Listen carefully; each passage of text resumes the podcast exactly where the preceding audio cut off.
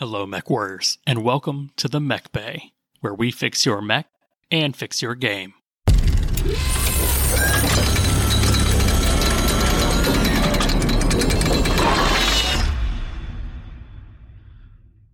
What's going on, Mech Warriors? I'm your host, Josh, and we are the Mech Bay podcast. Have it your way, but don't get crazy.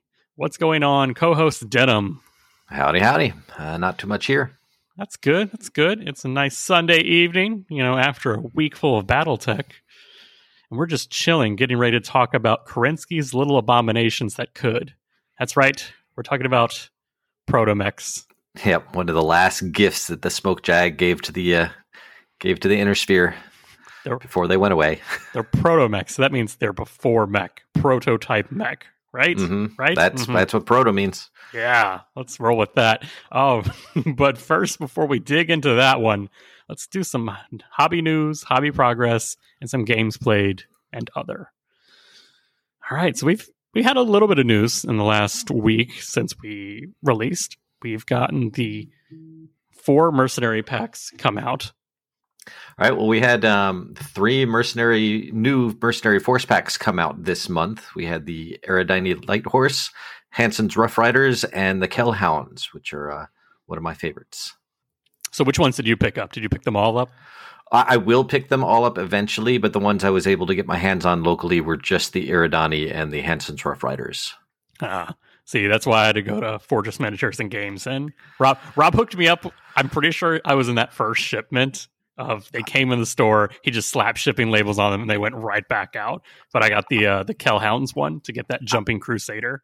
I need to do that because um, only certain stores are able to get that, and my store doesn't. So I don't want to wait. So I will. I will just go order it. That's exactly what I'll do. Yeah, I don't think any of our stores have the Kellhounds, but uh, that that's just for me running around seeing who has what. Right. But Fortress has all of them, and that's great. Uh, I will say, correction from the last episode, we talked that it included a second base for the jumping ones. They do Oh, not. right. Not just- these. Yeah. It, it like one particular one, the Highlander, the one that comes with the Highlander, will have a smooshed a, a smooshed uh, urban mech to put on there. Um, that he can that he can stomp on, but that's that's just the Highlander one, which Yeah. will be the uh, the Northwind Highlanders. Yeah, the smoke for at least the Crusader just pops off two little like pegs. It goes. It has two pegs that fit into the Crusader, and it, the base itself has two pegs for like the little piece of rubble and a foothold to That's go onto. Right. So the the Thunderbolt um, in the Eridani doesn't have any rubble, but it just has uh, two little holes on its feet that you could plug in. And it looks like it is just booking it, like it is running flat out if it's not doing the jumping thing. Yeah, and then the uh, the Hatchet Man, he's just standing flat when you take him off the smoke. So he's also got two little pegs that you put him on. So they don't come with any extra bits. Uh, although you said your Crusader came with a little bit of rubble. Yeah, my on there? Crusader came with a rubble because he's kind of like in like one foot is higher up, so it kind of gives Yep. like a he's pushing off something. Yeah. So he's got the rubble, and the Highlander, whose one foot is also up, has a has a crushed urban mech. Yes, but not an actual like fifth. not base. an actual physical base, is what it turns out. Yep, Okay, I made an assumption. I mean, we knew the smoke plumes were detachable. We did not Yes. know they were detachable from the hex base. Right, we didn't know how that would work. Now we Yeah. do. Okay, so those are all out. We have next month finishing printing and awaiting a delivery date. The new Mercenary Force packs for March: Grey Death Legion, the Snords Irregulars, the Urban Mech Assault Lance. I don't, I don't know how we want to just- describe that. Yeah, it, it's just it, unlike the the dozen identical urban mechs. This one has four unique variants in each pack. I feel like we're up to more Urban Mech variants in plastic than than anything else. Yeah. Yep, because that will make five, and there's no other mech that has five different variants in plastic. But that fourth box, that fourth mercenary box, will be a surprise. So we don't actually know what that is yet. which may mean that they don't know what's in it. we'll find out. Boy, I really hope they know what's in there. They're shipping containers coming overseas. Do we have any like like I- I really hate to wish list on, on the show, but I also if if I had to guess what's coming in a month, one has to be jumping, I'm assuming, maybe. Right. They'll have one jumping and one new one. So one new mech, one at least one reposed mech, and one jumping mech. So, do we have any thoughts on what's going to be in there? No, I mean I would assume it's some sort of obscure mercenary unit. Ober- maybe it's the Oberon's Confederation's, uh, um, you know, the Periphery Bandit. Who knows? I'm going to go with if it has to be mercenary, it might be the Big Mac. Oh, could be. Could we be. don't hear Or- much or- about them. Yeah, I mean, Hmm. who's who's the other like? If I go to master unit list and I go to mercenary, who are the big like have their own slots? uh, the Dismal D's. They could have their own slot.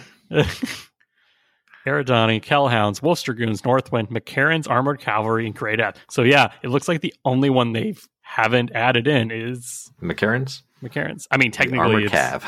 All vehicles. I mean, I mean that could that could be what it is. It could be it could be a, a a mercenary force pack of just vehicles. Oh man, you heard it here first, people. I'm calling it. on the you know pulling rumors out of thin air. But yeah, okay. So if it's a mercenary, my money's on the Big Mac, yep. All right. which would be cool because then we'd have some compelling appreciation. We'd have vehicles. We'd have vehicles. That's true. We'd have vehicles. Oh. Okay. All right, folks. Me and Denham tried. We tried to guess what the mystery pack was. And today, when I was getting ready to release the episode, we found out what the mystery force pack was. And it's the proliferation pack. And that will have essentially the first of Battletech. And by first, I mean the first mechs of each of the main factions. So we have the first Terran hegemony mech, the Mackie, the first Lyran mech, the Ymir, the first Draconis Combine mech, the Gladiator, the first Free Worlds mech, the Icarus II, the first Capellan Confederation mech, the Firebee, and the first Omni mech, the Coyote.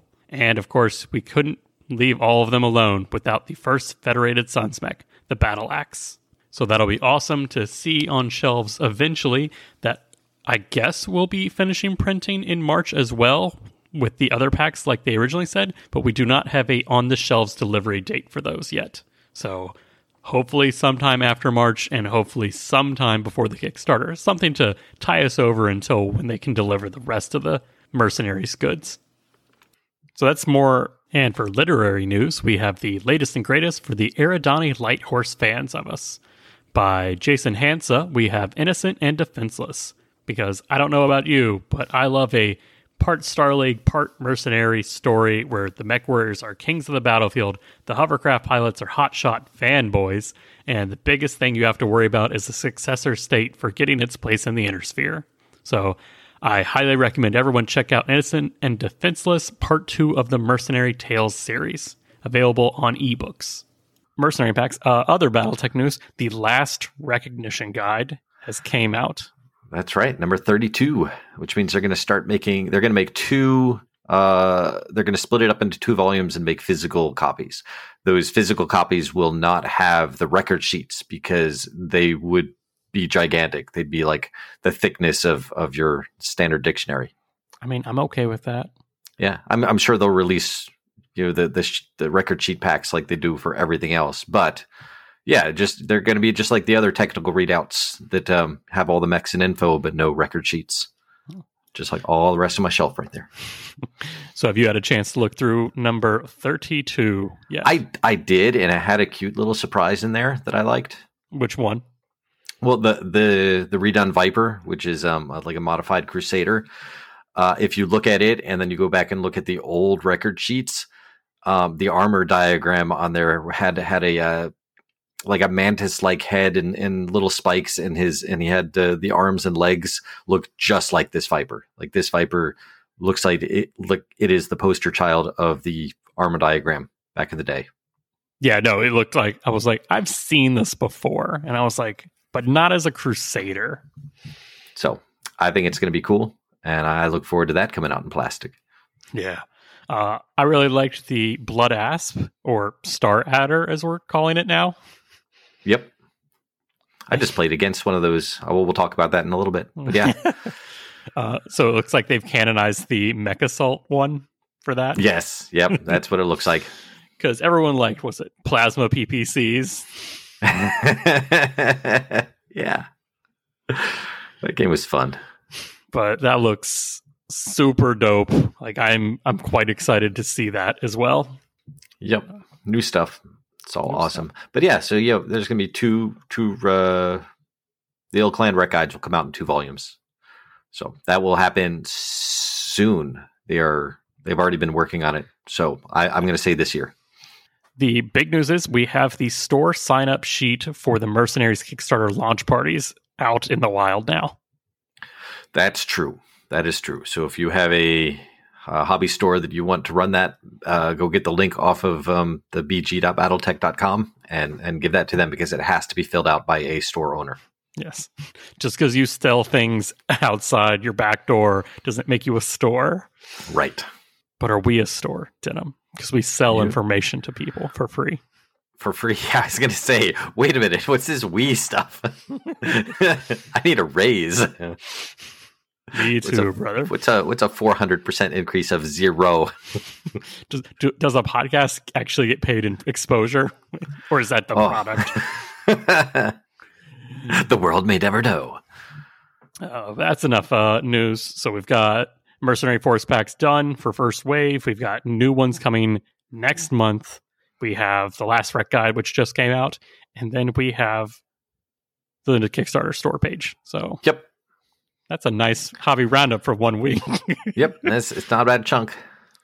All right, let's move on to some hobby progress. Get some what actually is on our tables. Oh man, Denham, why don't you go first? Because I feel like you might have gotten more done than me this time. Uh, well, I've I'm almost done modeling the interior wall, walls and pillars of the uh, Steiner Coliseum for Solaris because we're going to start doing uh, little Solaris matches in our in our store. So I want to do the outside walls too, but that's not as important because you can play the game without the you know the outside walls looking cool. I just want the inner workings first. But um, just about done. If I hadn't had a couple uh, printer failures, probably would have been done by now. Aw. If I do the 3D printer go burr, like is is that acceptable? Except when it doesn't go burr. except when it doesn't. How about you? What have you been up to? Oh man. I Purchasing is progress. purchasing its progress. I mean, I technically did purchase the Kellhounds pack from Fortress Miniatures, so got that in. Haven't done anything with them yet, but purchasing. Uh, I I bought more sylphs because I have a problem, and that problem is buying one thing in fifteen of. yeah, yeah. I've I've I've determined that I pick my faction on sylph battle armor availability, and I need just enough of the ones on the ground as I do as the ones in the sky because you know it can't. uh, I also can't use ones that I've pre-painted for one faction for another faction. well, that's true. You can't. I mean, you're just not allowed to. They will kick you out of any tournament if you try that. I agree. Uh, but the big purchase for that order was I got a Viper, which is now the Black Python, which is now now the White Raven. And I took a look at it, and it is definitely better looking than the original Viper that came out with the uh, looks like a squat, um, super deformed fighter jet on chicken legs. Like, no joke. That's not an exaggeration. That's what it looks like. Because you have the unseen Viper. Right. Do we want to call it the the one that- Viper for this or the Black Python? Because It was never referred to as a black python. okay, so that's that's the then. post it was name, the Viper, yeah. not the of- Dragonfly.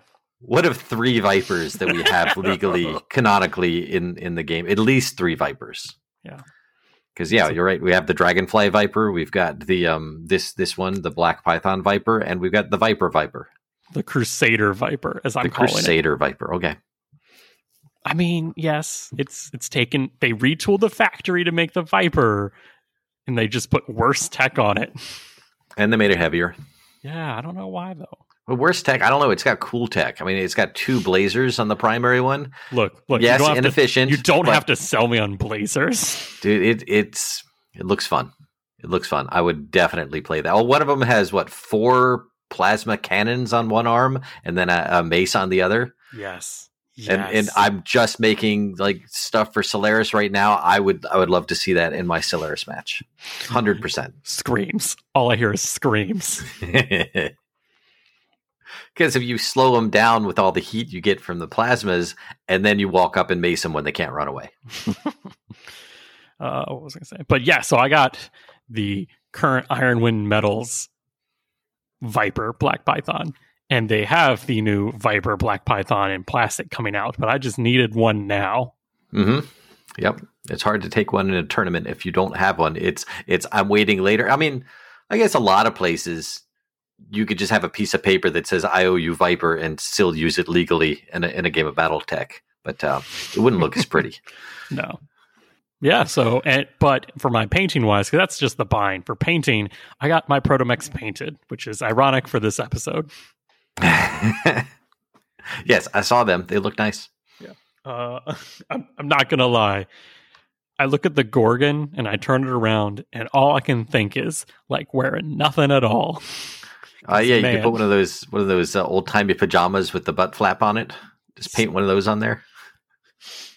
Like I posted this, and the only emoji people put on it was the peach. Because it's all cheeks. It's all yeah. cheeks on this. Did not skip leg day that one.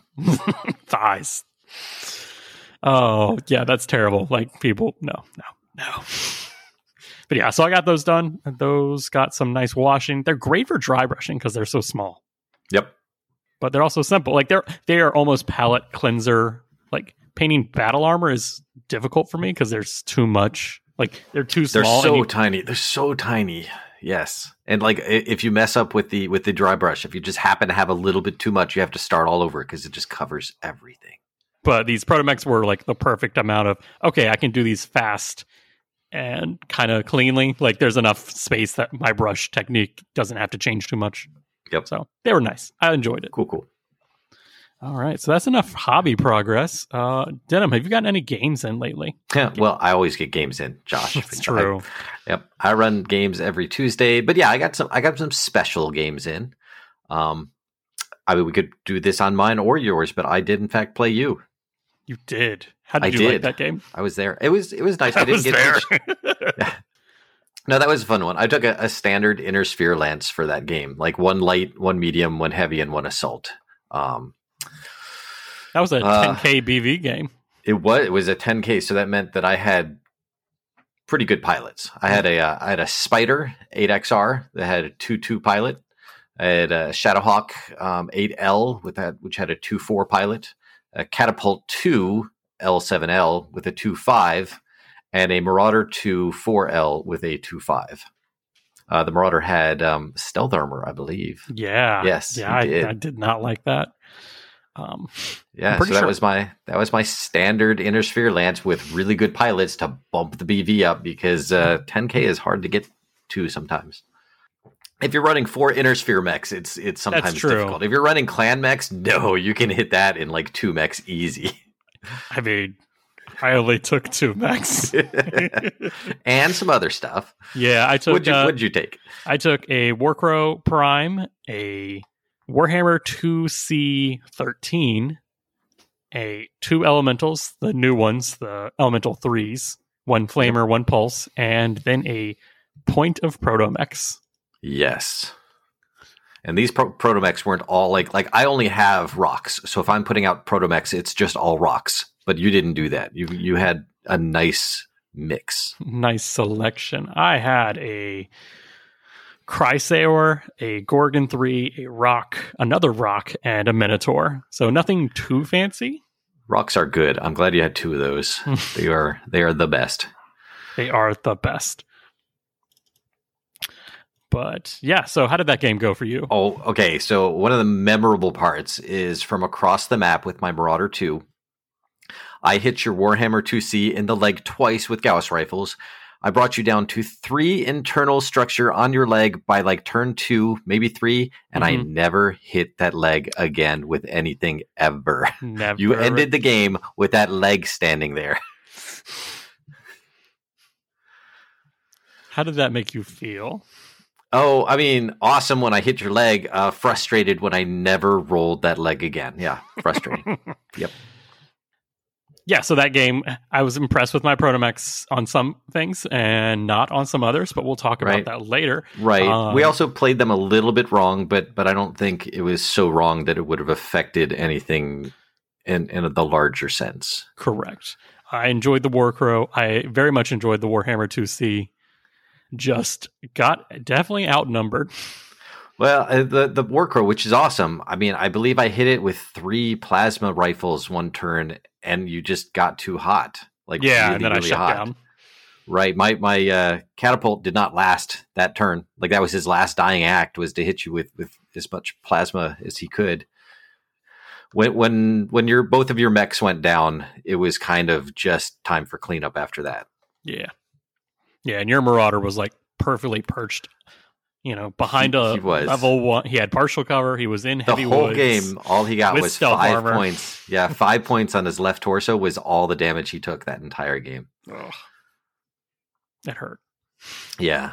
Your other stuff though was getting getting a little scared. Well, I, I had already lost my catapult, and then I lost my spider, taking out your your. So you know, we overheated your warcrow, and then and then eventually center torso critted your your warhammer with the spider the same turn that the spider disappeared. Just Yeah. there's no trace no trace of it. But uh, I still had the the Shadowhawk um, had been touched a little bit, but not much, and and the the the Marauder two was pristine, and all you had was four protomechs, and on the quarter of the map your elementals. Yeah, I'm I'm not a good elemental player. That I'm learning that. Your elementals were chasing down my my faster mechs, and they they don't have the the six the seven no the seven and ten jump that my mechs did. This is why I like sylphs, isn't it? Yeah, this is you gotta have something that can chase things down. They jump seven, right? Sylphs Sylphs fly. fly. Oh yeah, oh, They so they jump. now. They just yes. The answer is yes. Always jumping, never landing. Yep. But that was a good game. I enjoyed playing you. We Um, learned quite a bit about protomechs in that game. Yeah. And that was a while ago. That wasn't like last week. That was No. just That was wild.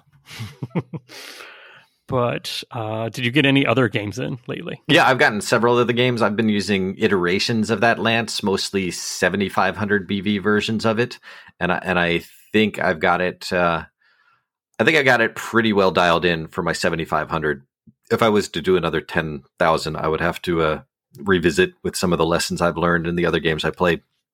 But um, but I, I really like it a lot. That's that's good. It's it's well balanced. It cover it's got plenty of cover. Everybody has a job. So, and they're all under four gunnery, I which is essential with jumping mechs. It, it is. Yeah, You it hurts, If you're jumping true. around, you've got to you've got to lower that gunnery. You just have to.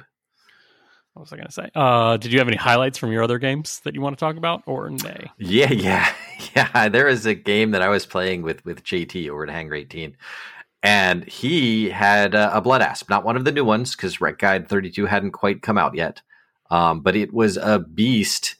And in one in one phase, I did four pilot hits on him. How, how did you did you just reach inside of his cockpit and just like slap No, slap? no, no cockpit hits with that. I, I hit a um I hit a Gauss rifle, which Mhm. uh, which he had case, but that gave him two pilot damage. And then I hit the other torso and hit ammo, which he also had case, but that's another two, so that was four. Mm. And he had to do them all that turn and all in a row. So he had to roll a three, five, seven, and ten, and he did it. He didn't even fall down from any of that. It was so bad. That uh, I think it's a ninety ton beast. How about you? Any other games? Oh man, I played you. We already talked about that from your Yep. perspective. Uh, I played Neil. I got to try a. This was like take mechs that you don't take very often, but also throw in something old reliable, and that was my Warcrow, my brand new Viper, a Raijin, the like Dark Age one with iNarc because I wanted to try out iNarcs, and then I took some Airy Power Armor because That was an interesting version of the Viper you took, though. that, that was the like the that was technically the White Raven two, the Rec Guide one. Gotcha. Yeah, this was me trying out Rec Guides essentially with Airy Right. Power Armor. It was right, but that that one that one has I'm an XXL. mistaken. has the XXL and it jumps eight. Yes, because it has improved jump jets. So that's 16 heat if you jump eight. That is Yeah. crazy. and it me. only has the sinking ability for 20. Wow. But it still has, you know, two large pulse lasers, four ER small lasers, and then uh, two medium pulses, and still has a targeting computer. So you can fire or you can jump. Yes. yeah, very, much so. How did he do? I'm curious. So me trying out the Viper for the first time. This was a buy it and then try it kind of Mhm. operation, um, and take the weirdest variant of it that I could find. There's there's no point in not buying a Viper though. The Vipers are such fantastic. They have such cool variants that uh, that you will never not find a use for at least one of them. Yeah. I was like, I'm going to buy two of these. I might as well get one metal, one plastic. Yep. Uh, I liked it. The problem was it definitely was like a the ultimate bracket build.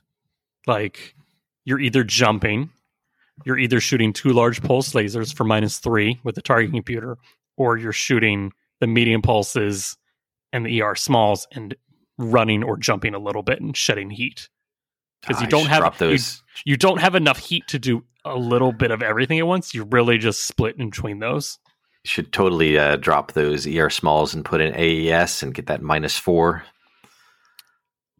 That would be amazing. Look, don't build a bear me my perfect mech. But yeah, that Yeah. would be awesome. Jump seven, minus four on large pulses. That would be great. So the Viper was great. The Viper only died because I tried to push a catapult off uh, level zero to a depth two water next to it. And, And I was like, Why wouldn't you? Like, Why it's wouldn't- like, begging? I have It's a problem. begging to be pushed in the pool. And my addiction is pushing mechs off of things. I'm like a cat when I play Battletech. I just want to push it off and see what happens.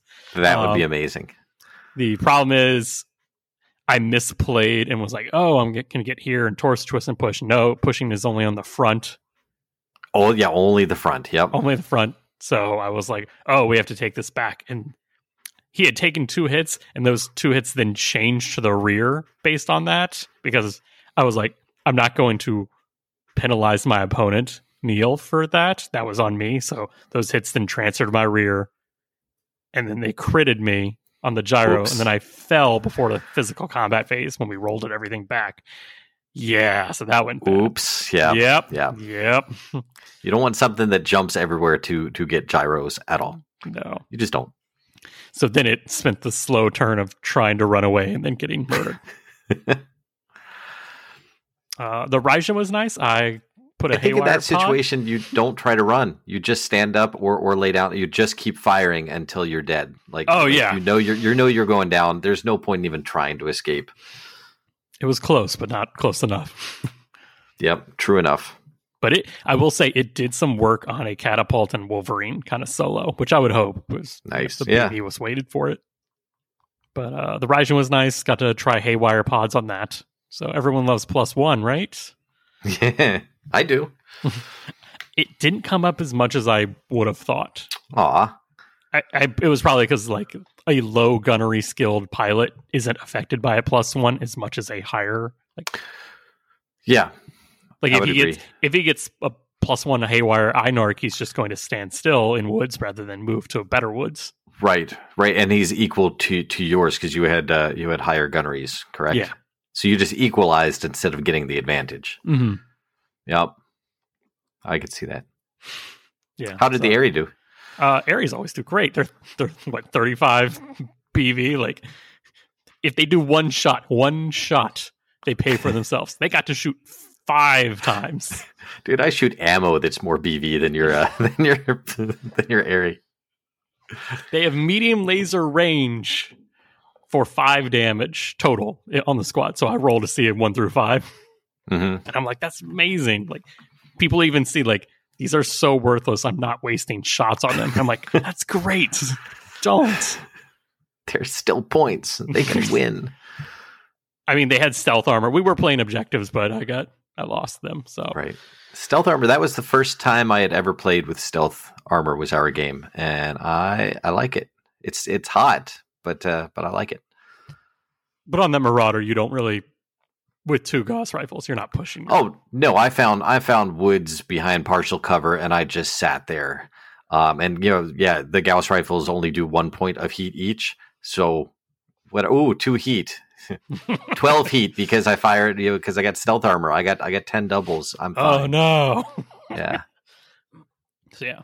So that was my my game for that for Neil. And then I played uh Joe. I took Gargoyle Prime, the Bachelor on a budget special. Yep. Yep. I took a Warhammer 2C2, and then I took a Stormcrow with uh, four medium pulses and LRM 20, and I like that one. and the new Elemental threes. And you know what? That reinforced that I'm a bad Elemental player. Did they not do well? they they hit no times in that game. Yeah, I've been there. But uh, Joe was taking an all speedy mech. Like he took the new dragon, the Rec Guide dragon that runs for 12 with MASC, and I'm like, I'm I'm sorry, what? I that's the one that has C three. Now you, you said that uh, that he didn't have a C three master, right? Yeah, he was just running them. He was like, "Hey, all my mechs are C three, but I have no master. Is that okay?" right. And I was that, like, that yeah, yeah But that's he- wasted tonnage for you. "Yeah, he so- wasn't using the C three ability. He was just like, you, you don't care, right?" I was like, "No, no, you're penalizing yourself." Problem is, he just paid for the BV upgrade instead of having a master, and like, you know what? That was worth it for him because he put more shots on than my four four clan pilots because he had a uh, a spider, a grasshopper, and a Jenner, the new Rec Guide, Right. or And that- that- the new Rec Guides, but Dragon was the 7K. I anytime I run a C3 Lance, I include that one in there. I really like that uh, that dragon. Um, that, for that was my a C3 dirty stuff. dragon. Yeah, it it, what goes uh, Six nine, six 12. nine, but it yeah it goes twelve with the MASC and and it's got the MR, MRMs which are scary, but uh, it also has the armor to sit there and and get in close and let everybody else target whatever you're shooting at. By the end of the game, I had taken out both of his hips and most of the internals on a leg. So it was prone and could not move legally, could not stand up. And I was like, yeah, you stay there, dragon. You think about what you did. so let's see, six three. So he, he ended up being a one two with the uh, with the hip, with two hips broken. yeah. I mean he had he had a broken lower and a broken upper. So he was Uh gross. he was MP zero. Yeah. Uh, my mechs for that one all died by headshots and ammo explosions. So I was like, "Come on, guys!" Was he he did roll the uh, the get the head crit and then roll to get the cockpit? And I was like, you know, I Aw. accept that more than I do just head head. But that was a good game. I enjoyed it. Cool. What what map were you playing on? Do you know the, the name of that map? That is the promotional Tundra map. Okay, because I saw it had a lot of orange in it. Yeah, so that's the on the one side it's the lunar map, and on the other side it's the tundra, like reddish mossy with some snow, but it's not snow. I think I have that. Oh, the promotional. That was the promotional paper map. Yeah. Yeah, okay, because I have it on the uh, as a battle mat, as a neoprene battle mat, Mhm. and it has the um, Rivercoms base on the other side. Oh. Yeah. Okay, that's cool. I've seen I've seen that paper map that you have before. I really like it because it's it's not too complex. Like there's nothing on it except woods, rubble, and level changes. So it's great Nice. for like introduction. Great. It's almost like it's a great promotional map, and it looks nice. It does. It looks very cool. Okay, so that's all of our games played. Man, we played a lot this time. We actually did. Yeah, that's kind of crazy. All right, so do we want to talk about what we're doing at Adepticon now? We'll both be at Adepticon this year, Yeah, Uh, March I am going- twenty second. twenty second to twenty sixth. Yep. Yeah, Yep. I will be there in a uh, in a Catalyst demo team. Yeah, I've not signed up for any events. Um, I could get in and play some if there were like openings, but I don't think there will be. But it doesn't matter because I will be there doing uh, BattleTech boot camp and grinder, um, basically from open till around three p.m. every day. God, you're Yep. booked. I am. I'm booked. That's fun. You're doing, you know, But yeah, people want to stop by and see the grinder. I'll be there. Nice. I will be doing actual BattleTech events. So I'm signed up for, what was it, for Thursday? I'm signed up for the BattleTech Championship Circuit Alpha Strike game, which it's a game, all right. uh, what is that? That's 400 point value and not using the multiple attack roll, which I've right. ne- so I've yeah. never played Alpha Strike not using multiple attack roll. I have, and it it does speed up the game because a bigger mech can just delete a mech. Like it either hits and the mech is gone, so you don't have to worry about crits or anything, or you miss and that mech is still alive. Like that. That's it. It's just very binary. You you miss out on a lot of the, uh, you know, the crunchy bits. so I think even with four hundred, with four hundred point value, with all or nothing, yeah, you can finish those games in in an hour and a half. They are using the Alpha Strike force building, so they're actually doing like you have to build a battle lance or a support lance. So That'll get have- you like yeah, like Yeah. Uh, all kinds of, of cool lance abilities. Mhm. So there's that. Um, Yeah. And they're also doing attacker and defender lists. So you build one 400 point list, and that's an attacker list, and then one 400 point list that's a defender. And, and are each mission labeled attacker and defender? And you have to take those. Take it those doesn't. forces? It doesn't say is mandatory. I think it's implied. So if if you want to check, like that's something you should check before you start and get and get into a big fight. That is something needs to be checked before you start playing. It needs. It needs to be written in the packet, sir. Well, I I agree. Uh, that's the BTCC Alpha Strike one. Uh, I should note that they're using the same missions for the Alpha Strike event as they were doing for the later in the week classic event. Interesting. Yeah. Uh, they also just have one mission written. If it's Alpha Strike, the objective is eight inches. If it's, you know, classic, it's four hexes. So, They should be they should be transferable. Like if you do the the hex to, to inch, it should be. So this will this will be interesting to see if it is. But they should Um, be. For Friday, I'm running the, not running, I'm playing in the Wolfnet 350 event. So, this is a Civil War Alpha Strike event. All right. So, that'll be different. There'll be some, you know, there's some good variants in there. Yeah.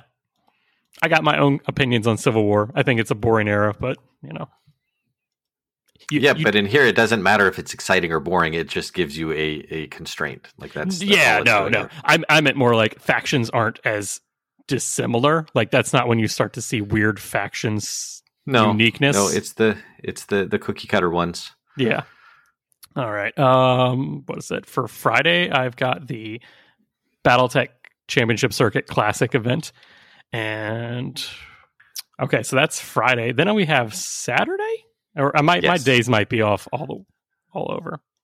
The fourth day of Adepticon, Blake gave to me uh, the pre-lit pre-made list tournament. So that one will actually be like, Oh yeah, it might it might be Thursday, Friday, Saturday, Sunday. This yeah, this one's the Sunday one.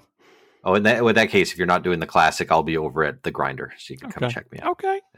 Uh, yeah, so visit Denim at the uh, grinder and visit me at the bar. Yeah, yeah, that's how that works. Yeah, so uh, me a drink. or buy him a drink. That's the better one. Uh, so the pre-made list number, I guess Catalyst will be like pre-making list and providing Right, this is something they've done before. They do this at Gen Con. Um, so the grinder, the BattleTech Bootcamp, and and this pre-made list tournament are all things that you can that, that they've done at uh, at Gen Con at other conventions. The BTCC stuff, though, they have not. So that is one of the reasons why it is as chaotic as it is. Is this is really the first time they're trying it? Woo! We got thirty days. Is Stress levels too high. Is that like a heat level? yeah, yeah. Hit me with that plasma rifle, sir. All right, let's take. I a don't quick have heat sinks, so that's and, uh, another two d six damage. Oh, let's take a quick break and you know refill the coolant tanks. I have one question for you. Are you ready? Are you ready for this Sunday night when Solaris champion Matt Balcombe defends his title in the Solaris Super Slam? Say goodbye to anyone standing in Matt Balcombe's way. We take some six mechs in a steel stadium, shoots and ladders match in the Solaris Su- Su- Su- Su- Super Slam as Matt Balcombe fights his way to the top in his Battle Master.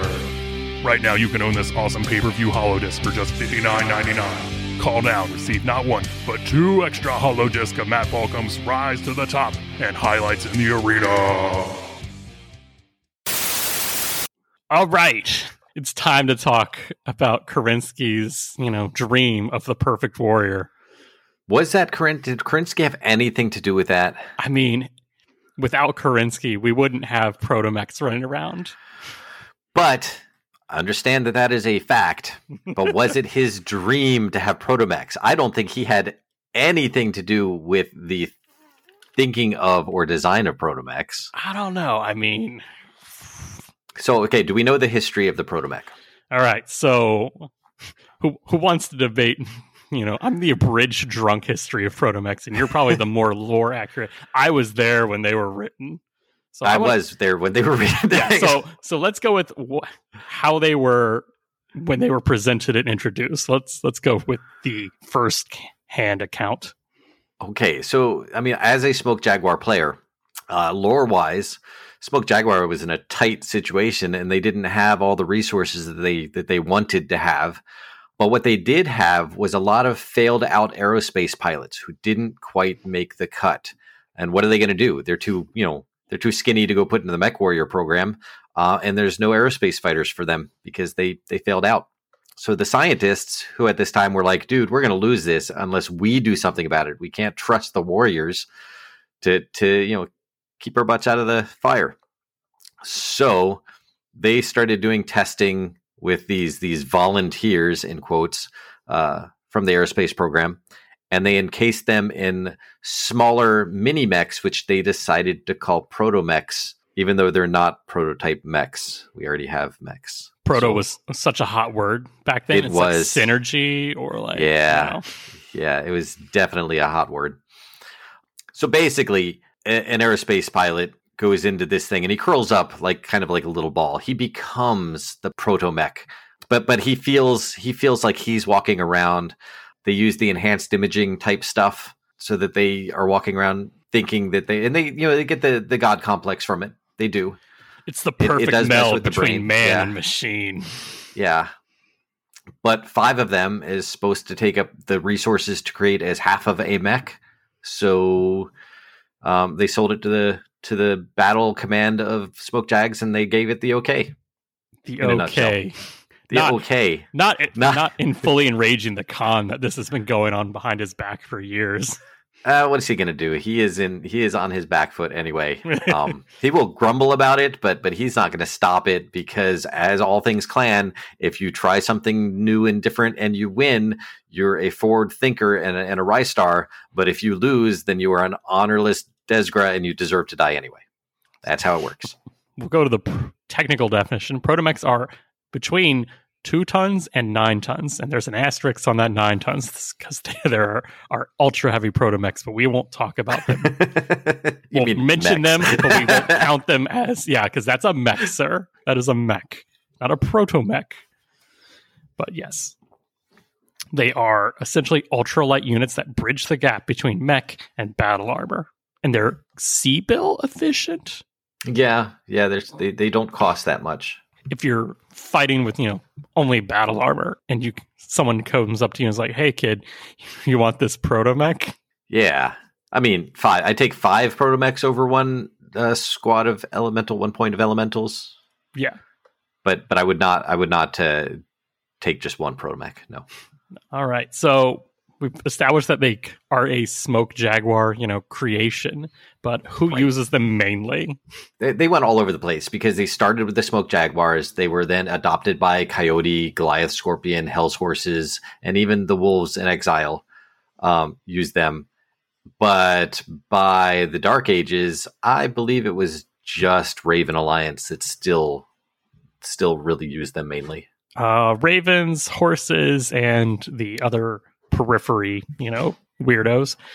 Essentially, if your faction has ever been desperate for anything, for resources, for land, for you know recognition, they probably use protomech, and they're not That's proud why- of it.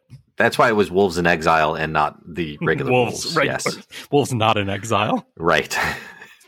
wolves with a home. Um, so why why should we care about protomechs in you know thirty one fifty one year of our Lord? They do seem like they need a bit of a a bit of an elemental three upgrade. They might have a place on the battlefield. Because there are relatively still new ones coming out. There are there, there's a lot of like Ilclan Rec Guide tech, the stuff in the Battle Mech manual. You upgrade some some protomechs with that, and they can be scary. Yeah, I think the last one to come out is in technical readout 3145. hmm So they're still there. They're not gone. I mean, as much as Catalyst might want them to be gone, they're not gone. Well, then they shouldn't keep putting them in technical readouts. We should care they exist. they do exist, so they're an option right now. They're not going to be written out of the game. They have their Um, own section in Total Warfare just devoted to Protomechs. Ah, don't don't get me angry about this. I'm not going to get you angry, but I have to know, have to let you know there's like eight to ten pages just for Protomechs out of a 400 page book. right, and it would be awesome if they put all of the information about Protomechs in there. That's it would, or just or or even just references to where those other things are. They're Just okay. references. They're pretty good about that. Sometimes They did come on. We we got confused about about specific things about how Protomechs move, and it was very clearly stated in some other section of the book. I would like I would like that to be referenced in the Protomechs section, so that I can go find that information while just going to the you know because if you're playing a game, you don't want to have to look through three different books. You just want to be able to look through the, a book that has a Protomechs section. It would be nice to go to that section and find all of the answers there. That's all I want. I'm a better battle. I'm a better battle tech player because I had to look for Protomech rules, which took me to all the other places where all the other battle tech rules are. But but but we shouldn't have to do that during a game. No, but It takes too much time. So we're going to digest a lot of Protomech rules and we're going to squeeze it down because we don't have the PhD for Protomechs. Someone else does. But this is a good 101 class. I'd say 102 maybe. Probably. We're still introductory level. No one no one's getting their bachelor's in Protomechs from this class. Okay. So we're going to teach you because they're A legal and B because information is ammunition.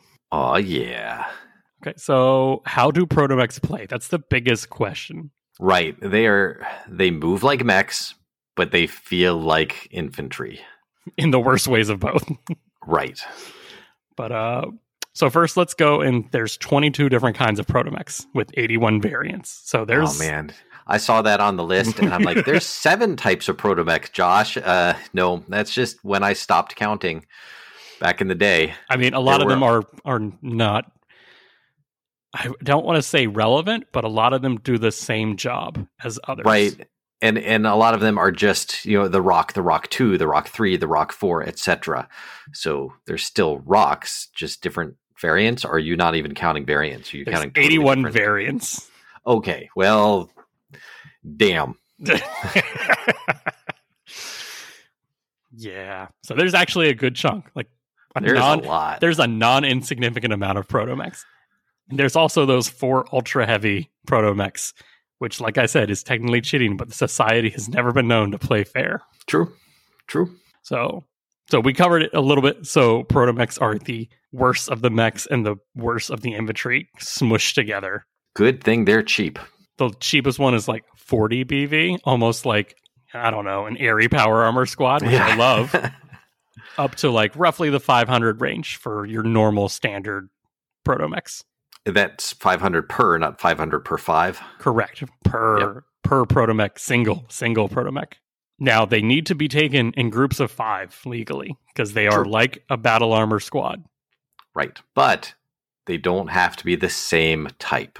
And that's key because how many times have you wanted to mix your elemental with I don't know a Corona or a Grenadier, Yeah, you know, you just get that one salamander mixed in there with the with the rest of them. and he tanks all the heat that gets shot at the squad? Isn't this like some other war game where that used to happen slash still happens?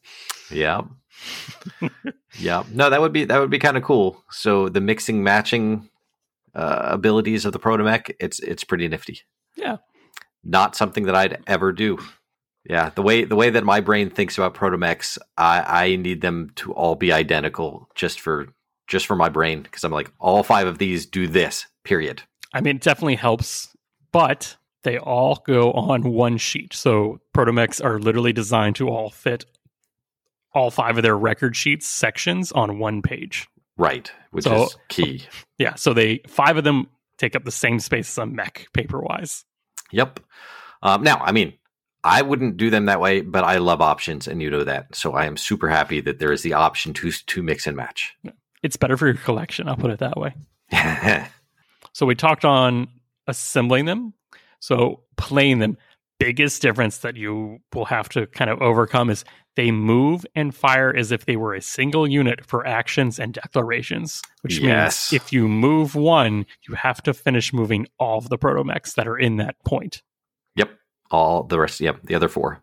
And that's also for weapon declarations. They count as essentially a single unit, or I just think of them as another mech.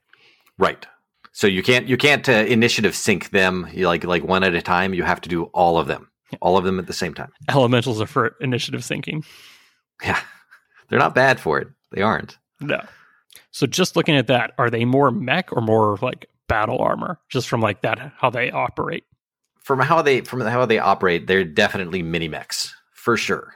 In, in that case, it just feels like you've got five tiny mechs running around, and that's how they that's how they move because they all move individually. You just have to move them all at the same time.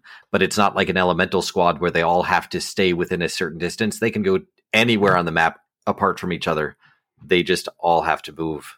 Are these like the mini cons from Transformers? Yes, Yeah, so I like them for that. Like they're not the most difficult thing that you can like spam the board with. Like they, they have an internally balancing, like they all have to operate as one one unit because they're a squad and the squad has to activate all at once. it definitely going against them it feels like horde mode for for most other games because then you're just like well, they're they're everywhere um, they're one unit but they're everywhere they're they're surrounding us unless they're minotaurs in which case you know maybe five turns later they might surround us Look, maybe. they're trying. they are they're trying they got big guns They got two do. big guns. Yeah, so let's talk Uh, about let's go let's start with movement because Okay. movement we learned the most about movement because that was probably the most different. yeah yeah because they aren't treated they're treated like mechs and vehicles at the and same time. inventory. and infantry. Right. They they move all at the same time. We know that. Uh, but they move just like a mech. So you have to you have to go. You know, unlike infantry, which which have um, you don't pay for for hex changes and they have no front. These definitely have a front and they move and they have to do the the movement penalties just like a mech. That made me very mad. And when they jump, do they take the uh Yeah, the they, gunnery they jump like a mech. okay. So they take the worst part of the mech. And that made me sad because I most of these have like one gun, one primary weapon, and like one secondary. So the movement really kind of screwed them over, in my opinion. Right. Now, I mean, like vehicles, though, you can fit two of them to a hex. So at least you can double them up Mhm. if you want to. Um, you know, watch out for those bombing runs. And uh, What? I like keeping all of my eggs in, you know, one hex basket. yep, like if if they're like vehicles, yeah, they are. They're level one high. They are, and um, like vehicles, uh, unlike infantry, you can enter a hex with a mech that has a protomech in it, but you can't enter it and leave it in the same turn. So it stops your movement. Thank you, stacking rules, for having that section there where Right. That's one of those things that was in the, the in the movement slash sack, stacking section of Total Warfare, but it was not referenced at all in the protomech section, so it was very easy to overlook.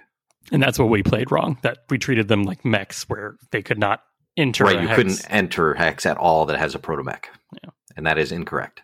You could have a total of four protomechs and one mech in one hex because you can have two friendlies, two enemies, and one mech of either side in the same hex. You can have five units legally in a hex.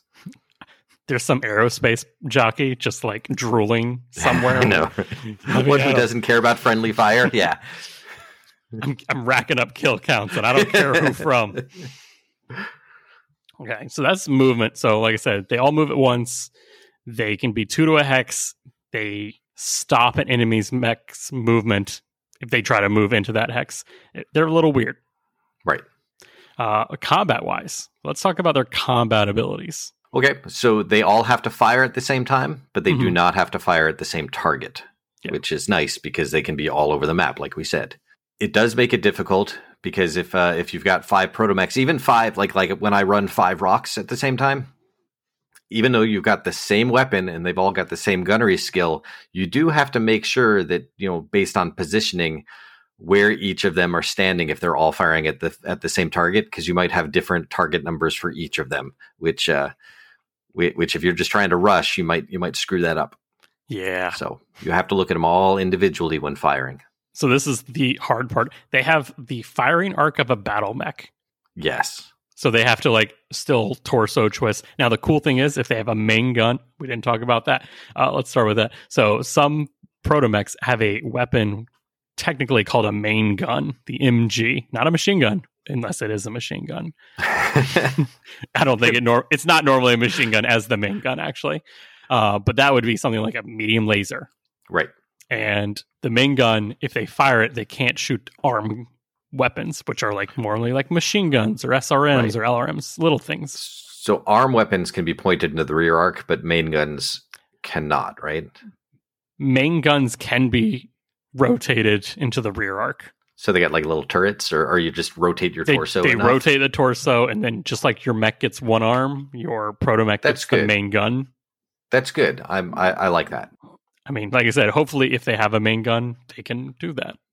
An example of that would be like the Roc, which has a Clan ER medium laser only, and is as its main gun, so it has 360 firing capabilities. Right. 360 firing, though it still has it still has an arc, even though it can fire 360. And if it gets shot, it's always on the front table. Is that what, what I remember? So there is no rear or side tables for Protomechs, which is actually really nice because we don't need that much. Like, yeah, that'd be that'd be so confusing. Okay, so they have their own hit table. They don't have a rear arc, so anything you shoot at the rear just hits them on the front. I guess they turn around to take that shot to tank it. or or it's so small, it's just considered the torso armor, whether it's front or rear. I like that. That's abstracted in a good way. Yeah. That that rear shot doesn't matter on this, you know, But- 30, 38 armor. But they are tiny, Josh. Like they're smaller than mechs. I know, but not like so but but they're they're small enough that they can they can dodge shots. How does that work? So if your opponent's really unlucky and rolls a three or an eleven on their hit table, it's a near miss. Doing my air quotes when I say near miss.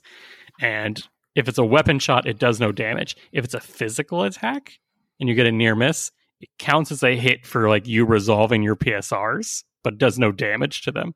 Okay, so you can you can kick and you won't fall over, but they won't take any damage. Correct. But you're saying I can hit you, and when I roll the location, it says, "Oh, never mind, you actually missed." I, you do no damage. That's a better way to put it. Okay, yeah, that's not a bad feels at all.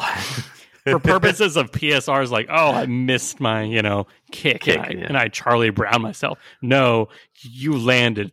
The protomech just like dodge, and it does no Yep. damage. Yeah. Now, when they do get hit, though, they are very different than anything we've seen before. So That is true. This was a little complicated the first time that I shot your your little protomechs. I had to look up like three erratas, and nothing helped. But then we arrived at just reading it and digesting it in our sleep. that each time they take internal damage, so there's there's the like light hexes or the light bubbles and the dark bubbles, and the light Right. is armor, dark is structure. Each time they take internal structure damage, they take a crit roll like normal. So like on a twelve, it's blown off. On you know ten through eleven, it's two, and Yep. uh, eight or nine, it's 1. Yeah. they take that like normal and they bubble in whichever box. Like if they have, if you roll two crits, you bubble in two boxes. That's how it works because they have their own special. They don't have internal like gyros or hip actuators. They have like first crit minus one walk MP if you hit the legs. Second one half walk MP. Right, you can blow the legs off, but they're not they're not considered prone ever. They just aren't. No PSRs, not prone. Cheaters. but what happens when they take a crit? Like there's something special that happens when they take crits. The pilot gets hit. Right, because like we said before, they are plugged into this machine and they feel that the way the book describes it is if their arm gets blown off, to them it feels like their actual physical arm got blown off, and therefore they have to make a panic slash consciousness check to see if they if their brains freak out and and they go into shock. I mean, my brain freaks out most of the time that my car gets hit. But you weren't you weren't trained from birth to uh to fly clan aerospace fighters either. I mean, I don't think clan aerospace fighters are like plugging in and feeling their wings. no, no, but they got big brains. What is this? Macross heads. Plus? You know, Yeah. Oh man, that was such a good, such a good anime. Gold Goldman piloting that mental VF twenty one. I'm sorry, I did it. I bird walk you. It's my fault. But yeah, so receiving damage quite different. Hold on, hold on. Before before somebody complains, I know that Goldman piloted the YF twenty one because it was the experimental version and not in production yet. So you guys can just back off. Why do I know? Why do I know all the experimental items? yeah. It's a curse. But yeah, so oh man. So that means your protomech could technically take five crits, and then the pilot's just, you know, Yeah, just brain dead. did we ever have that happen? No, no, we didn't even come close with Yeah. the crits. Yeah, it was it was either you took enough damage that uh, that your weapons were gone, or your center torso finally gave it up, and and your your guy was out of action, like that Minotaur, or or they just didn't have legs and couldn't move, Yeah. but so they weren't prone. they don't have right torsos. They just have right arm, left arm, and torso, Right. legs, and head. Now, some of them do have main gun, but that transfers directly to the torso. So it's kind of like, yeah, every if you get hit, you're pretty much tanking four or five damage, maybe six if you're lucky, and then it's They can take an amazing amount of damage, though. Like it feels like that. Not not Gauss rifle level, but but uh, it's it's a lot of damage. And and if I'm correct, if you hit an arm with a Gauss rifle, that doesn't transfer. That arm is just gone, right? I mean, damage transfers. Oh, does it? Okay, so they do have a, da- a damage transfer table Uh, it just says that all damage transfers to the, to the center torso. Mhm. Okay, never mind. I'll take all that back. Yeah, yeah. Gauss rifle would be evil if you can hit him. if you can hit them. That's the hard part. damage transfers normally when a location is destroyed. Damage from all locations transfers to the torso, including damage from the head. Okay. Okay. That's right, because the pilot's not in the head; it's in the torso, so you can lose the head and still be combat effective. Yeah, if you lose the head, you know all that happens is it's plus one to hit and then plus two to hit, and then no Yep. no long range shots. That's it. That is that is nothing in the grand scheme of BattleTech. That just says These- stand still. These are the true Black Knights. Yeah. They've had worse, no matter what. Uh, so that's The shooting stories. shooting combat. Now they do also have their weird physical combat.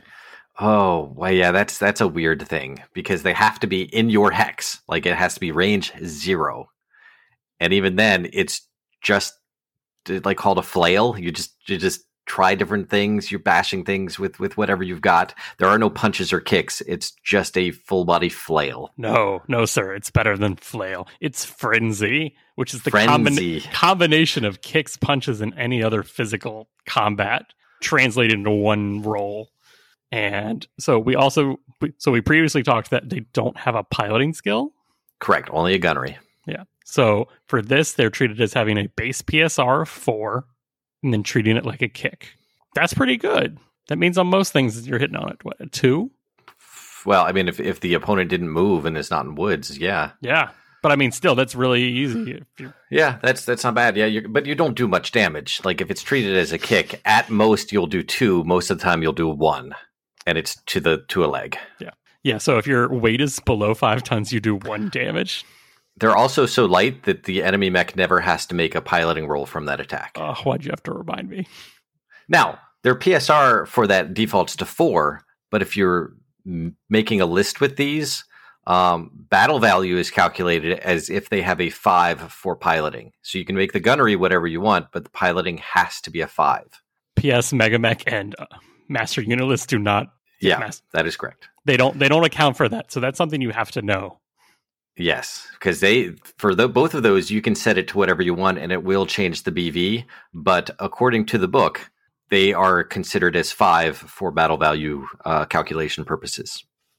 So don't game the system, people. Be honest. Let's say a mech were to like punch or kick them. The problem is they're level one, so you can't punch them. So really, most of the time, you're looking at a kick. Yeah, kicks hurt. Kicks hurt. You say that, and yet you have kicked mine and left it on one structure damage. Well, I have. Yeah, it's still it still hurt. Doesn't always kill, but it hurts. it hurts. I wanted them to be shifted like football style, punting a football like one hex back, but but they're apparently big enough that uh, that that doesn't happen. Does he like just you know kind of like brace it like he knows it's coming, just holds on Yeah, like Superman stopping the train. yeah, that. So we've gone over movement, we've gone over stacking, we've gone over combat, we've gone over physical. They're really different. They are. They're they're they're unique, which makes them confusing, which makes people not want to take them. Now we're going to briefly touch on what makes them unique construction wise. So they don't utilize XL engines, so there's not really any more weight savings. Can't use Endo Steel, ferrofibrous, can't use targeting computers. Their weapons don't even really use heat. Their technology is supposed to be so advanced they don't need to sink the weapons or the engine or movement because they don't track heat. Right. Um, Ooh, they don't use MASC. However, they do have the Protomech Myomer booster, which yes, is their own essentially MASC thing. it's like mini mini MASC. mini MASC. You, I would thought if we miniaturize it, it would work differently. No, it's pretty much the same thing. Yeah, Um, they still don't want to crit those legs. they can't eject. The pilots are stuck in there. They can't dump ammunition. They actually are more affected by extreme temperatures, kind of like infantry. All right, so that's essentially what makes them unique. How would we break down the different types of protomechs? So I kind of showed you my collection of protomechs against your regular mechs, and I used Right. I want to say three different types. You did, yes, because uh, what there's light, um, medium, or trooper, uh, and heavy. Yeah, that's the, the, the beefier ones. we're just putting them into general boxes just for description wise. Right. Um, the one that I like is the Roc, and it's five tons, or is it seven? Seven. The Roc is is well balanced, so I would definitely put that in the medium category. So that's like the vanilla in my mind. It's got mobility, it's got armor, and it's got a decent sized weapon. So the lighter ones have less armor or less weapons, but go a lot faster, and the heavier ones have a bigger weapon and go and more armor, but go much much slower. Yeah. So you, there's three totally different play styles from those three categories. Mhm. Very different play styles. Yeah, my Minotaur moves walk three, run five, and jump three. So it is an assault proto mech. Yes, but it's got some weapons. Like what did it have to fire? It has two clan ER medium lasers. Yeah, that's 14 points of damage Yeah. from one little protomech. And they're clan lasers, so it's 5, 10, 15 for range. He was uh, he was a scary one. You park him in heavy woods. And he technically still has 36 points of armor and 20 points of structure that you have to get through. It so. is so much. It is so much. But yeah, so that's a heavy one. The Rocs being kind of like the quintessential trooper medium, you know, rated one. And then you have the lights, which are like the Chrysaor, the Harpies, the Satyrs. And those guys are like locust, like literally, Right. like speed wise, armor wise, relative wise, I should say. And normally they might have like a machine gun or a small laser. Right, something they could do some damage, but uh, but not a whole lot. Almost scarier for infantry than it is for mechs. I mean, most of those will murder infantry. Uh, what was it? One of them has like three AP Gauss rifles. Jeez, yeah, yeah. Goodbye infantry. So let's talk about some tactics. So we actually have put these on the table a bunch to make sure that these tactics work correctly. Right. So there are there are definitely different things. Like I said, the the minotaurs, you want to park those in heavy woods. You can put two of them per hex, so you can really double up on that. And you just uh, you just shoot at things from long range because they're busy focusing on mechs. So they're kind of a hold this position and you just forget about them. The the troopers, what I would use them most for, Uh, because like I said, I I take five of each type. So I would have either five minotaur or five Roc. I do have five Roc when I use them. I like to swarm enemies. I like to jump around them so that so that I always have at least one in their rear, no matter what. Like they can't get away from that. And then that's five clan medium lasers. That's not a bad amount of damage. It's up to 35 points of damage per turn just from the protomechs. Um, and they're they're pretty fast. They jump, so they're they're harder to hit as well. Now, would you say that's a worth it for almost 1700 BV? It could be. It very very well could be. But it's a hard hard choice. Would that that's an that's an inner sphere heavy mech. I would have to build my build my lance around it, supporting these guys. I do think that that five Rocs could be the equivalent to an inner sphere heavy mech um, most days of the week. Not Saturday or Sunday, but but the other five days definitely they're a match for an inner sphere heavy. I would say yes. I I, I want to agree. I want to say that as tech level increases, they get kind of out.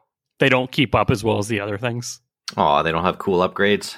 I mean, they do get cool upgrades. It's just not being able to take like reflective armor to take less energy damage. Like they don't Well, get true, yeah. they don't get stealth armor like battle armor does. They should definitely get stealth armor. That would be that would be the dream. How about lights? Lights are the ones I've used the least amount. I can see some pretty cool ways to use them though, but as, as like more in a disposable type of uh type of way. I mean, they definitely. let's get real. When you have for fifty six battle value, you can have eighteen points total of armor and structure and a machine gun.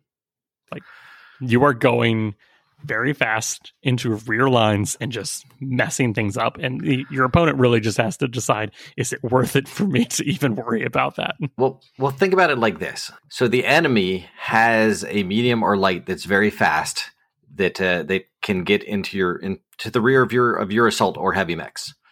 So you have these these uh, light fast protomechs near those, and when the when the enemy comes up, especially if you lose initiative, but hopefully um, early on in the initiative, you can move first and surround that light mech. Once he's surrounded by all of these protomechs, he can enter a hex with one, and then he has to stop. So this light mech, this light fast mech, has a TMM of zero, and then you could just take your assault one and it, with no TMM, just unload on it and and delete it.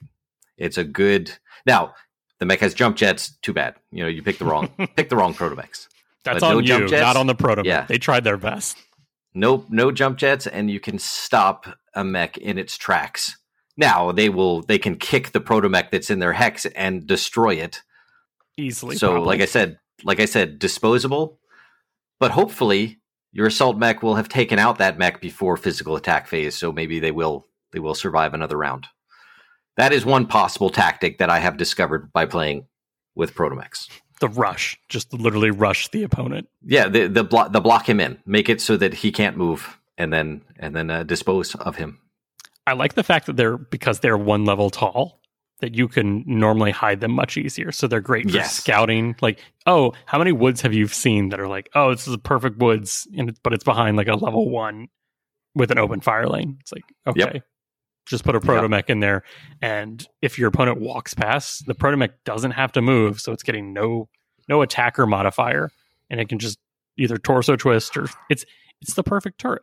It, I'm not investing too much PV for it. they're small enough uh, that all those those maps with a couple sinkholes on them that um, you know, you can't take partial cover of because anybody on a level one or level zero is higher than that. You know, they will be they will be covered in the sinkhole, so they can jump in the sinkhole for mid map cover uh, and then jump back out for that surprise attack. I'm so proud of them in their Yes. little little proto holes. You got to think outside of the box if you're going to use them effectively. Yeah, they really. I don't want to say they could handle anything toe to toe. No, I say they, they work really well, like elementals, like infantry. They work well in support of other units.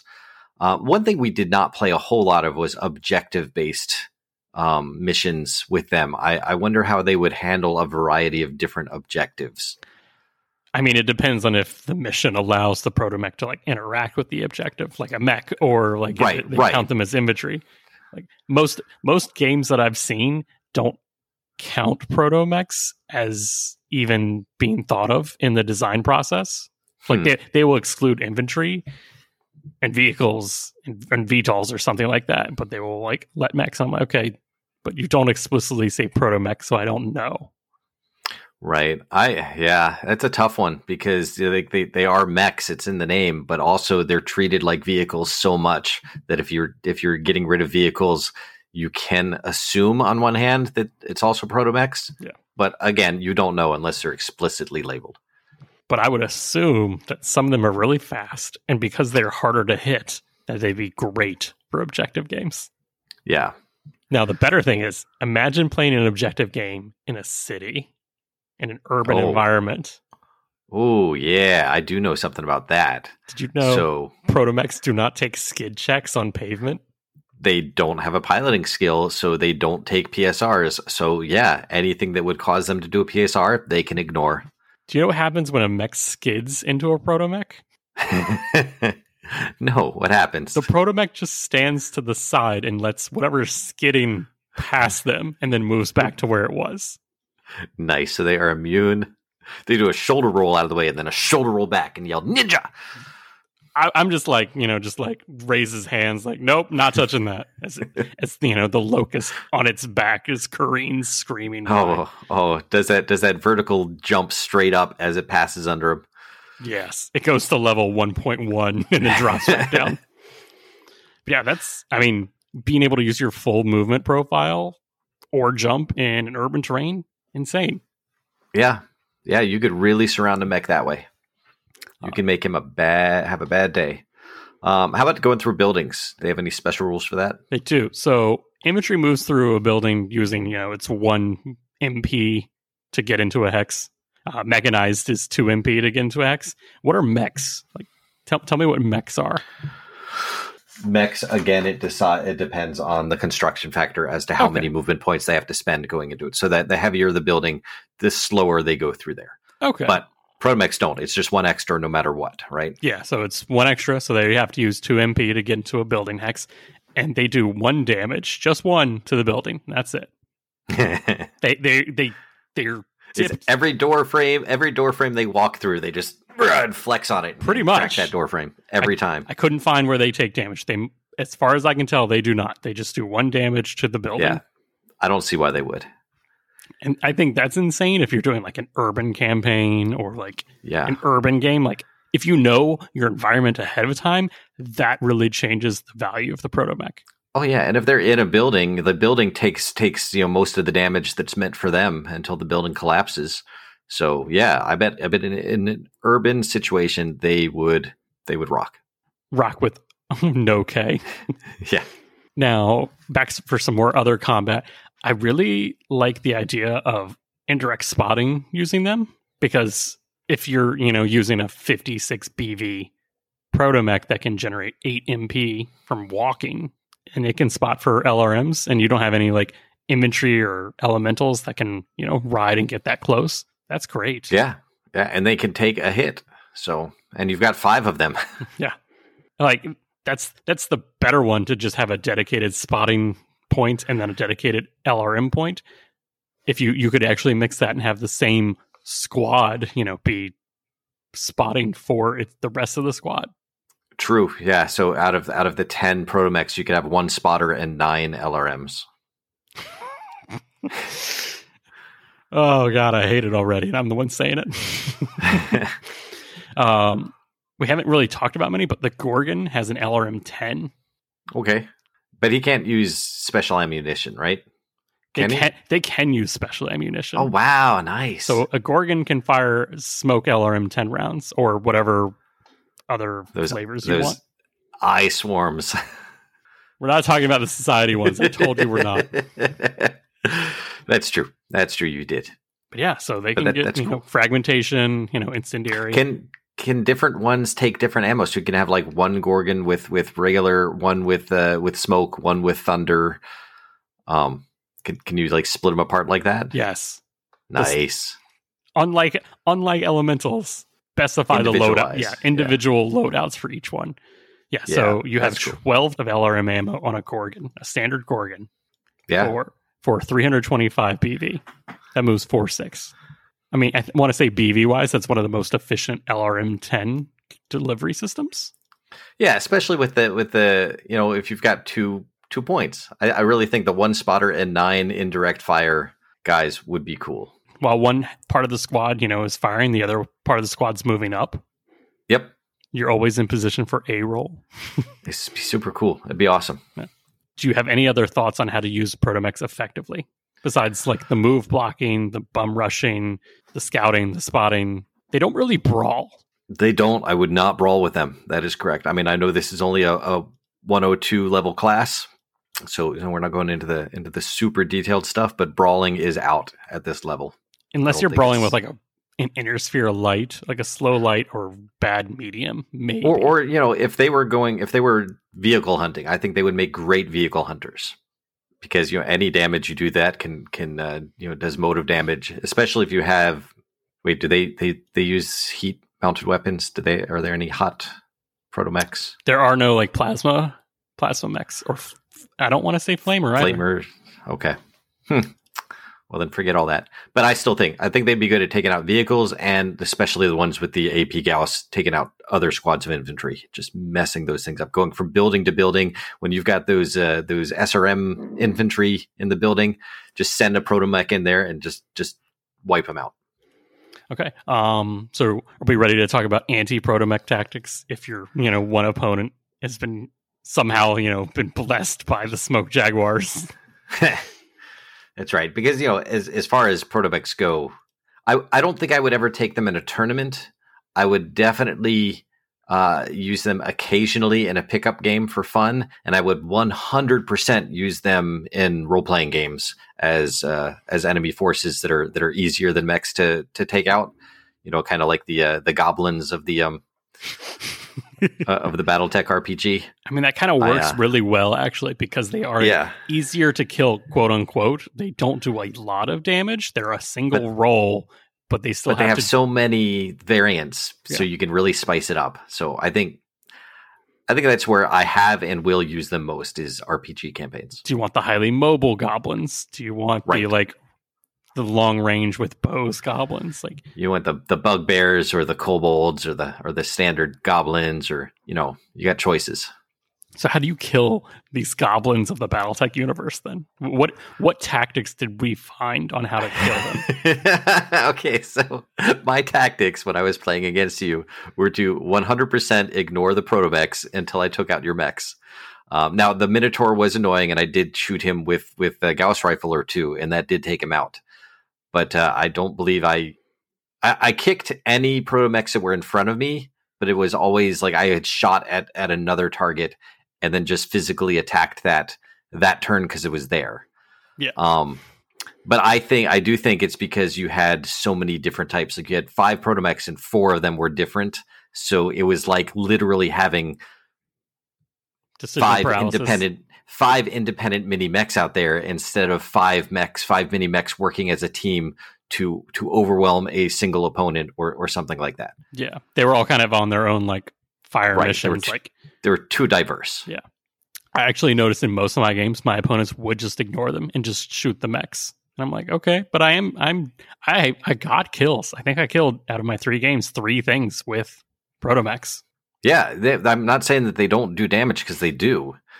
Uh, they just weren't doing as much damage as any of the mechs that you had taken. Yeah. So, yeah, I needed I needed to focus on them, and then with what, what whatever was left, to clean up the protomechs.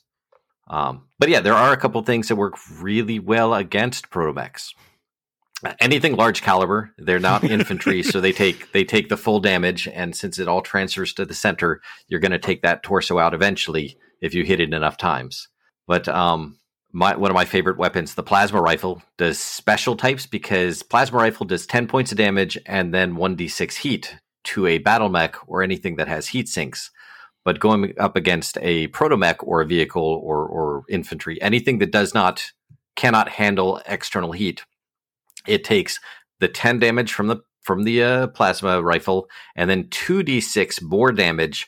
You add it all together and split it up into groups of five. Ugh. Yeah, Ugh. and then a, a plasma cannon is even worse. It does like three d six damage to to anything. microwave the person inside. Yeah, it gets it gets pretty bad. Um, Infernos have a special rule. Like, how many Infernos does it take to kill a battle armor trooper? Three. Three Yeah. So you take yours for every three, you you you subtract a battle armor guy. Yep. Yeah. For Infernos for Protomechs, it's a little bit less. Like they do the same thing, but for every three Infernos that hit a Protomech, you roll one location and that location is destroyed. Right. So it could be an arm or it could be the torso. Yeah. Uh, you can actually roll that three or 11 near miss. And if you roll that, it near misses. Yep. Well, dodge that flame. Uh, I still feel like I need to mention I have not had that near miss happen yet. Ah, yeah, because that's the that's the uh, second arm and second like the second right and left arm on a uh, on a battle mech Yeah. sheet because it's three and four for the for the right arm and um, ten and eleven for the left arm. Mhm. So it's just that that other arm slot. I mean, technically, just medium pulse lasers. The- Oh yeah, yeah. Any pulse lasers everything. at all. Because medium pulse lasers, especially, would just just destroy. Like close range, destroy them, and then physical attacks. Like physical attacks, a medium mech does, uh, you know, ten to twelve points of uh points of damage on a kick, not nine to eleven, something like that. It does it does some damage.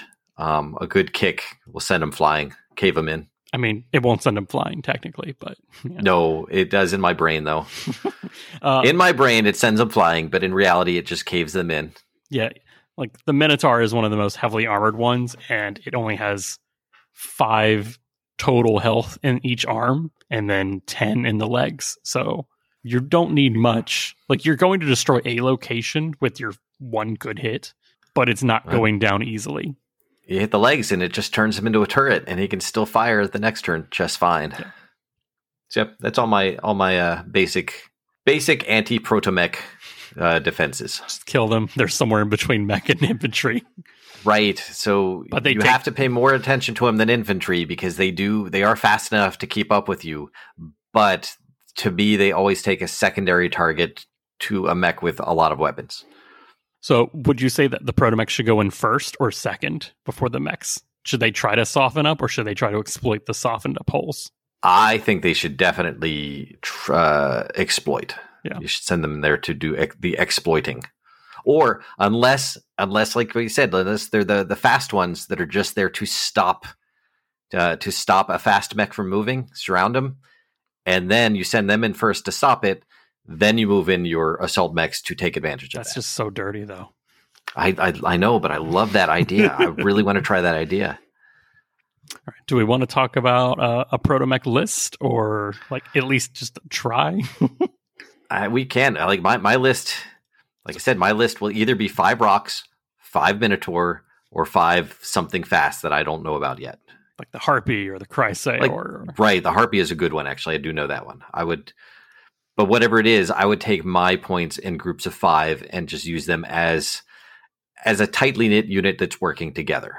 oh, that's They've good. all got the same target in general. They try to get the surround on it, um, or they try to keep something from moving into into a strategic position unless it has jump jets. I mean, it's still good. Uh, They are definitely expendable on my list. I am sending them in there to die. Period. Like that is their their job is not to make it back. Their job is to is to make exploitable uh, events happen that my other mechs can take advantage of. That's what they're supposed to do. I mean, they're good at that job. That's I think that's what they are designed for. Not you know fighting off and entire invasion fleets coming to destroy your clan. No, no, I think they're Aw. pretty bad at that. I would probably take the split list of like two of the fast ones, and I think the Gorgon is probably my f- most effective favorite one with the LRM 10. hmm I mean, 12 rounds of LRM, LRM 10, that's 120 damage if you can hit every time. A split one with that two three split, I think, is acceptable, um, especially if you have a plan. Mhm. But but what you were doing earlier with four different ones in your group of five, I think that was just Too much. yeah, just too too much cherry picking, too much like like like they would be useful, slightly useful in this specific situation, but not nearly as useful in all the other situations. Yeah, Because this way they can help support the rest of the, you know, star or whatever forces you're taking them with.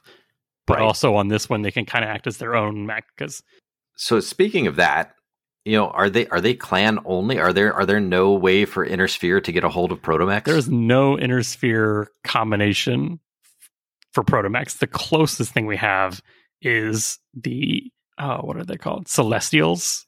well, yeah, the Celestials, but they're those are definitely mechs. Yeah, but they they were like, no, we're not doing this. We're just going to do it in mech form.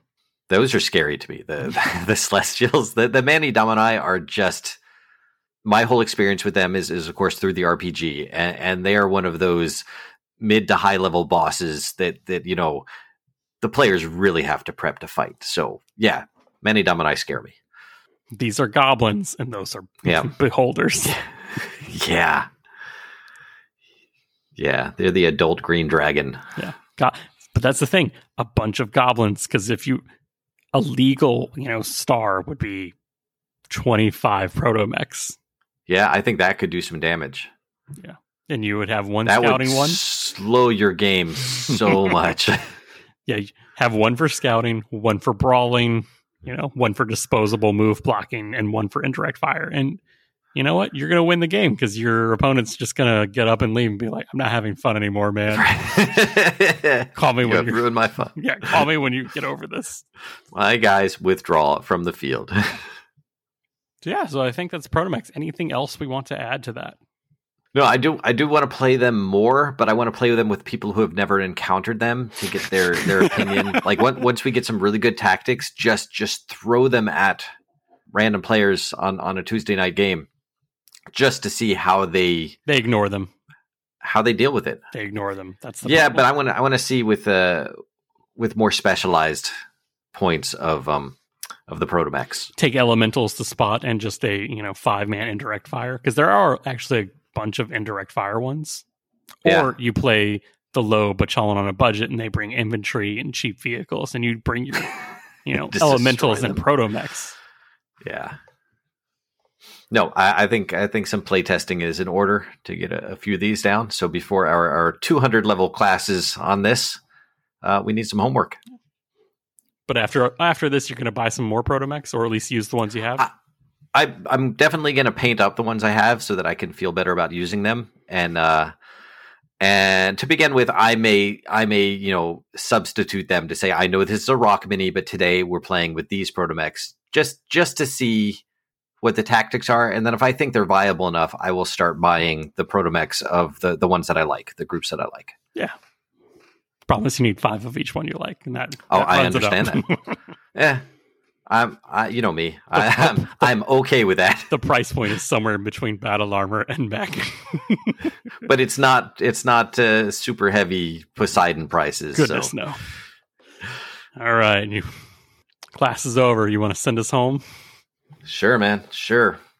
Uh, you can contact us at the Mech Bay podcast at gmail.com. Uh, check us out on Facebook and Discord, and a special thank you to all the Patreons. And remember, even if you paint your Protomechs five different colors, they still won't combine to form Voltron. Mm, probably.